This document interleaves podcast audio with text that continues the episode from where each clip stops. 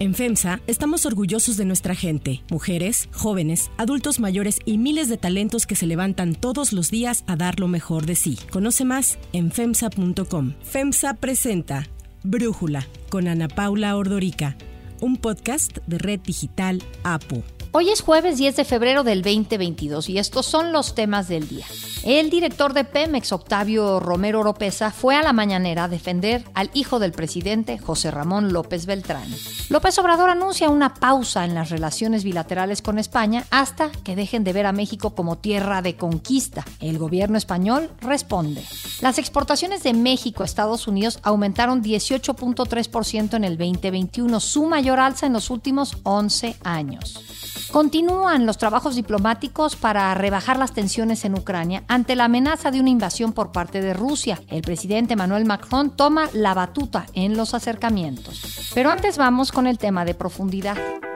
Yo quiero hacerle un llamado a los muchachos de la normal de Ayotzinapa para que ya no actúen de esa forma. Y el revolucionario tiene que cuidar al pueblo y se lucha por ideales, no es por la destrucción. Esta fue la reacción del presidente Andrés Manuel López Obrador a los normalistas y la toma de la caseta de Palo Blanco de la autopista del Sol, la caseta que está en Chilpancingo, que ocurrió el viernes 4 de febrero. La Mesa de Construcción para la Paz de Guerrero informó que 17 agentes de la Guardia Nacional y 20 elementos de la Policía Estatal resultaron lesionados por artefactos explosivos. También fueron detenidos cinco normalistas que después liberaron. La toma de la caseta fue por exigencia de los normalistas para que el gobierno les entregue a los 43 estudiantes de la normal rural de Ayotzinapa que desaparecieron en el 2014. Hay que recordar que una de las propuestas de campaña de este gobierno fue dar justicia a este caso que sigue pues sin tener respuesta. Esto es algo que se ha visto de manera frecuente en el país y en especial en Guerrero. Y para evitar que siga sucediendo, la nueva gobernadora del estado, Evelyn Salgado, solicitó el apoyo de las fuerzas federales, por lo que el viernes pasado se desplegaron 500 efectivos de la Guardia Nacional y la Policía Estatal. El evento fue escalando poco a poco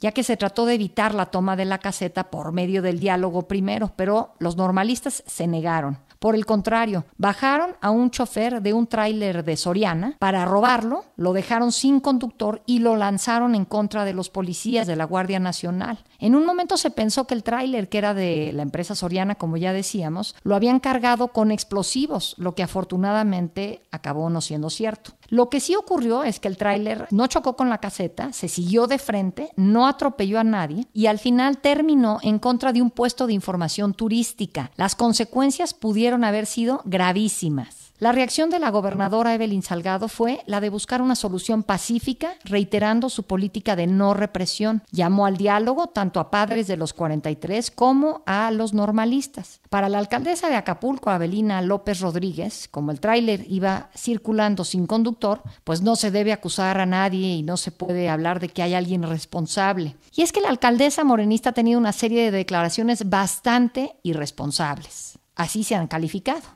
Todavía el martes, en una conferencia de prensa, pidió a los medios de comunicación no difundir la violencia que existe en Acapulco porque son los medios los que generan alarmismo y que en caso de seguir así, pues no habrá que comer. López Obrador ha hecho un llamado a la justicia pacífica e inclusive su apoyo económico para que los normalistas no se dejen manipular por nadie. Si toman la caseta porque les falta dinero, hay becas. Pero ninguno de los discursos se ha expresado claramente cuánto se gana, cuánto se pierde por tanta toma de casetas. Eso es algo que, por ejemplo, quieren resaltar los empresarios. Capufe registró que por esta acción se han perdido más de 6 mil millones de pesos desde el inicio del gobierno de Andrés Manuel La Conferencia de Cámaras Nacionales de Comercio, Servicios y Turismo, la Concanaco Servitur, exigió al gobierno que no se permitan acciones como las vistas en la caseta de Palo Blanco, porque dañan el crecimiento de México. La Confederación remarcó que el bloqueo y la obstrucción de vías es un delito federal que debe castigarse. En diciembre del 2021 se aprobó sancionar con tres meses hasta siete años de cárcel y multas que van desde 8 mil hasta más de 44 mil pesos a las personas que tomen las casetas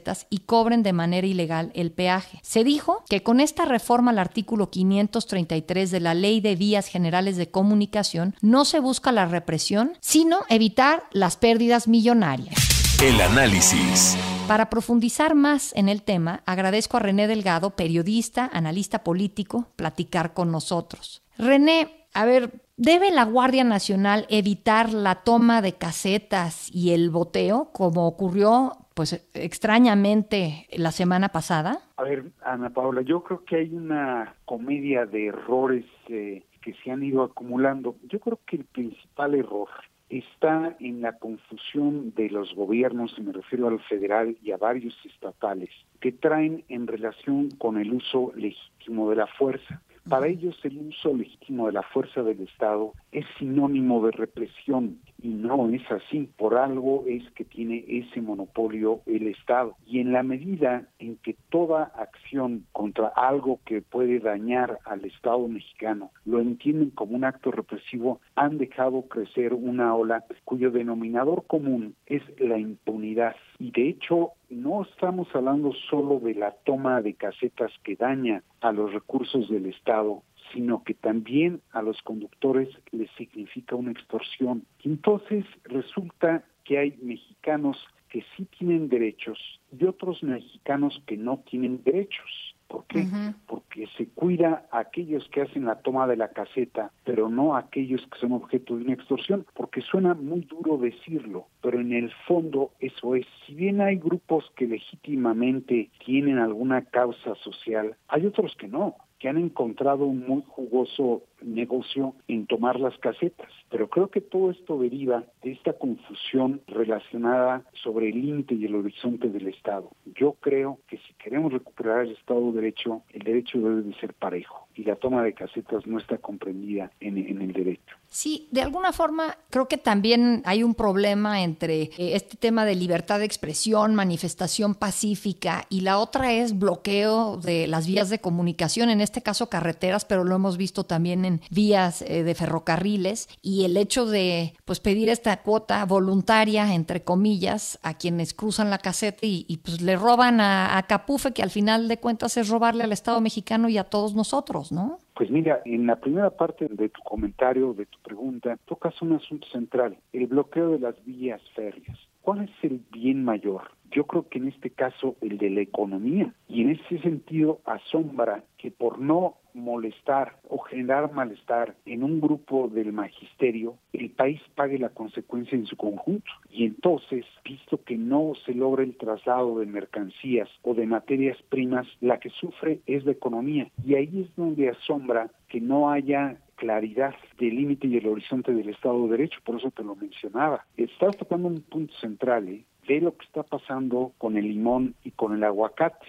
Estamos hablando de un producto agrícola de exportación donde ya encontró una beta el crimen y no hay capacidad de garantizarle a los productores la seguridad para cultivar, comerciar y exportar esos frutos, pues sobre la base de una política de abrazos no balazos. Entonces ahí es donde uno ve que no hay un piso parejo para todos. Hay otro ángulo en todo esto, René, que es la posición en la que se encuentra Andrés Manuel López Obrador como un hombre que se ha vendido de izquierda. Y entonces, por un lado, tiene a unos de sus simpatizantes, entre ellos incluso la titular de la Comisión de Derechos Humanos de Guerrero y la titular de la Comisión Nacional de los Derechos Humanos, que hablan de que la Guardia Nacional provocó casi casi que a estos pobres estudiantes de la normal rural y tiene, por el otro lado, a los integrantes de la Guardia Nacional que él mismo creó, es una institución que él mismo creó y me parece que en este caso pues no puede quedar bien con ambos, ¿no? Es decir, su compromiso no debería de ser con unos o con otros, por eso te, lo subrayo tanto, debería de ser con el Estado de Derecho. Y hay veces que la defensa de ese Estado supone acciones de fuerza. Ahora, ciertamente uno no puede ignorar lo que supuso para esa comunidad estudiantil la desaparición de 43 de sus compañeros.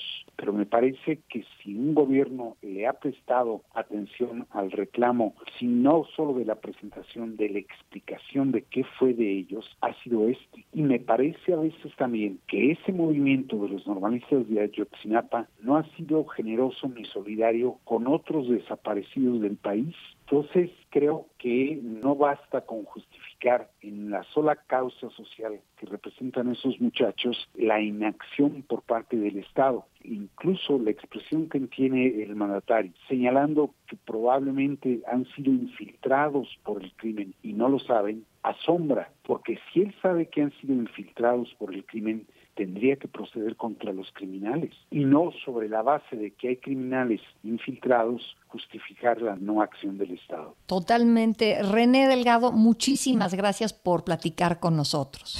Si te gusta escuchar Brújula, te invitamos a que te suscribas en tu aplicación favorita o que descargues la aplicación Apo Digital. Es totalmente gratis y si te suscribes será más fácil para ti escucharnos. Además, nos puedes dejar un comentario o calificar el podcast para que sigamos creciendo y mejorando para ti. Hay otras noticias para tomar en cuenta. 1. Defensa. El director de Pemex, Octavio Romero, estuvo ayer en la conferencia de Palacio Nacional para defender al hijo del presidente, quien ha sido señalado de tráfico de influencias y conflicto de interés, al haber vivido en una mansión en Estados Unidos que está a nombre de un exfuncionario de Baker Hughes, empresa contratista de petróleos mexicanos. Romero Oropesa negó categóricamente que Pemex la haya favorecido. Para que quede más claro, en petróleos mexicanos no hay empresas consentidas ni que hayan sido creadas en la presente administración. Romero sostuvo que pese a lo informado tanto en la investigación de latinos y mexicanos contra la corrupción, el contrato con Baker Hughes se dio a través de un concurso público con seis empresas más, en donde resultó ganador ya que presentó una oferta con un costo menor. Sin embargo, el director de Pemex admitió que Baker Hughes está en el quinto lugar de las 25 empresas que más le facturan a Pemex, con contratos vigentes por 7.589 millones de pesos, aunque así justificó la relación con la compañía. En el caso de Baker Hughes, que tiene presencia en nuestro país y en Pemex desde hace más de 60 años, logró sus mejores montos de contratación en las administraciones de los expresidentes Felipe Calderón y Enrique Peña Nieto. Pemex decidió habilitar un sitio web en donde publicará todos los contratos hechos con empresas, incluidos los que tiene con Baker Hughes, en un intento por transparentar su actividad. Pero antes de concluir el tema, el presidente volvió a atacar a medios, ONGs y periodistas que dieron a conocer o reportaron la vida lujosa de su hijo, José Ramón, en Houston. Lamentablemente los hijos de uno tienen que este, pagar por lo que hacen sus padres y como mi trabajo es enfrentar a la mafia del poder y llevar a cabo junto con muchos otros mexicanos un proceso de transformación, pues no es en contra de él de manera directa, aunque los dañen, es en contra mía.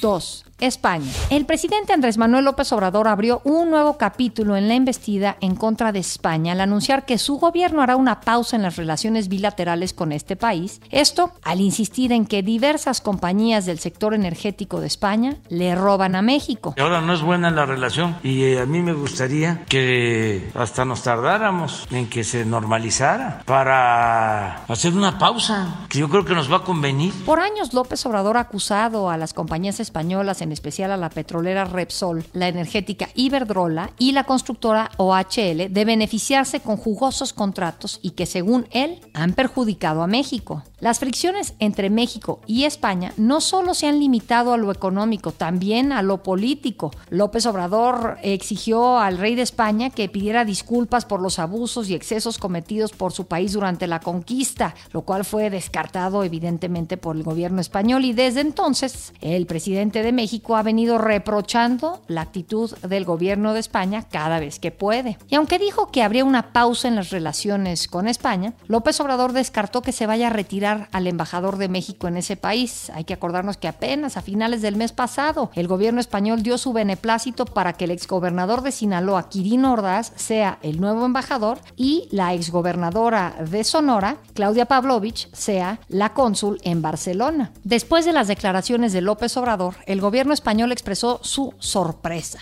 El ministro de Asuntos Exteriores español, José Manuel Álvarez, así respondió. Expresar mi sorpresa porque se contradicen con las propias declaraciones del presidente López Obrador hace una semana y de su canciller Marcelo Ebrard, con el que tuve un encuentro en Honduras cordial y con el que públicamente él ha saludado la relación eh, con España. España es el primer socio comercial europeo de México, el segundo en el mundo después de Estados Unidos. En el 2021 representó el 12% de la inversión extranjera directa con casi 7.000 empresas españolas situadas en México, principalmente en el sector de la banca, la telefonía y el turismo.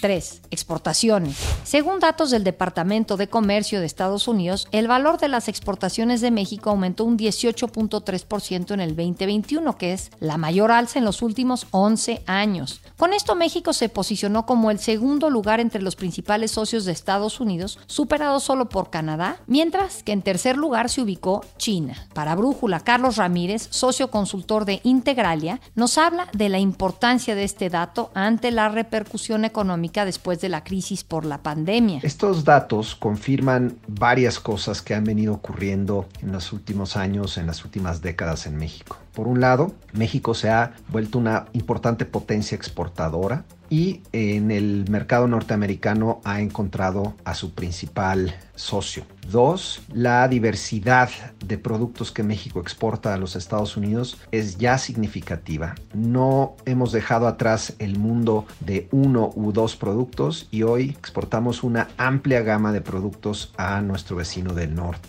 Tercero, se ha vuelto el sector exportador nuestra principal fuente de crecimiento económico. De no haber sido por este importante crecimiento de las exportaciones, México hubiera tenido simplemente una recuperación mucho más lenta de lo que tuvo en 2021, donde México creció 5% luego de una caída de 8,5% en el 2020. De no haber sido por la locomotora norteamericana que nos jaló a través de nuestro sector exportador, las condiciones hubieran sido mucho peores. Y cuarto, finalmente, la importancia que tiene para México este sector exportador. Sin él, nuestro país estaría ciertamente en una posición mucho más vulnerable y representa, sin lugar a dudas, una de nuestras mayores fortalezas macroeconómicas de cara a los siguientes años. 4. Ucrania. Para Vladimir Putin quedan claras sus opciones tras una semana de intensas pláticas diplomáticas. O incurre en un despliegue militar para tomar control de Ucrania o mantiene vínculos económicos con Europa. La elección es una u otra y está en sus manos. Por su parte, Emmanuel Macron se reunió esta semana con sus homólogos ucraniano, Volodymyr Zelensky y polaco, Andrzej Duda, así como con el canciller alemán Olaf Scholz. Los tres países dijeron estar unidos en su objetivo de preservar la paz en Europa que señalaron debe lograrse a través de la diplomacia. Scholz recién regresaba de su primer viaje desde que se convirtió en el canciller de Alemania y fue a visitar a Washington al presidente Joe Biden, en donde habló sobre la crisis en Ucrania. Biden advirtió que si hay una invasión rusa a Ucrania, el gasoducto Nord Stream 2, que surte gas de Rusia a Alemania no entrará en funcionamiento. Scholz no fue claro en su postura al respecto.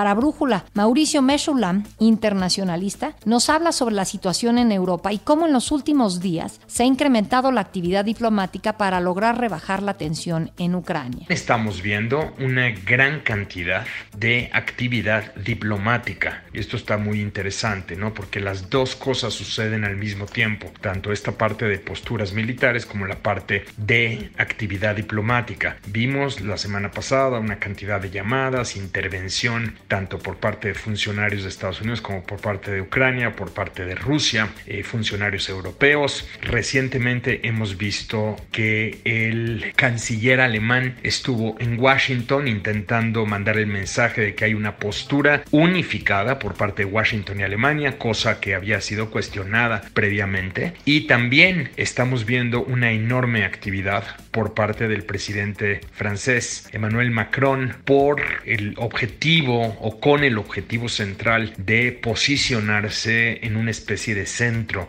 en una especie de mediación, mandando el mensaje de que eh, se entiende a Putin y se entiende sus demandas. Es imposible cumplirlas todas, pero se comprende y está tratando de mandar otro tipo de alternativas, otro tipo de propuestas que por cierto a Putin no le parecieron del todo mal. Dice Putin que hay que aterrizarlas, pero ahí podría abrirse una avenida, ¿no? Y del otro lado del mundo vimos también el posicionamiento de China junto con Rusia a propósito de los Juegos Olímpicos de invierno, mostrando tener una postura unificada ante Estados Unidos, ante la OTAN y ante lo que ellos perciben como agresiones en contra de sus países. Yo soy Ana Paula Ordorica, Brújula lo produce Batsheva Faitelson. En la redacción, Airam Narváez. En la coordinación y redacción, Christopher Chimal. Y en la edición, Omar Lozano. Los esperamos mañana con la información más importante del día. Oxo, Farmacias ISA, Cruz Verde, Oxo Gas, Coca-Cola FEMSA, Invera, Torrey y PTM son algunas de las muchas empresas que crean más de 245 mil empleos tan solo en México y generan valor como parte de FEMSA. FEMSA presentó Brújula con Ana Paula Ordorica un podcast de Red Digital APO.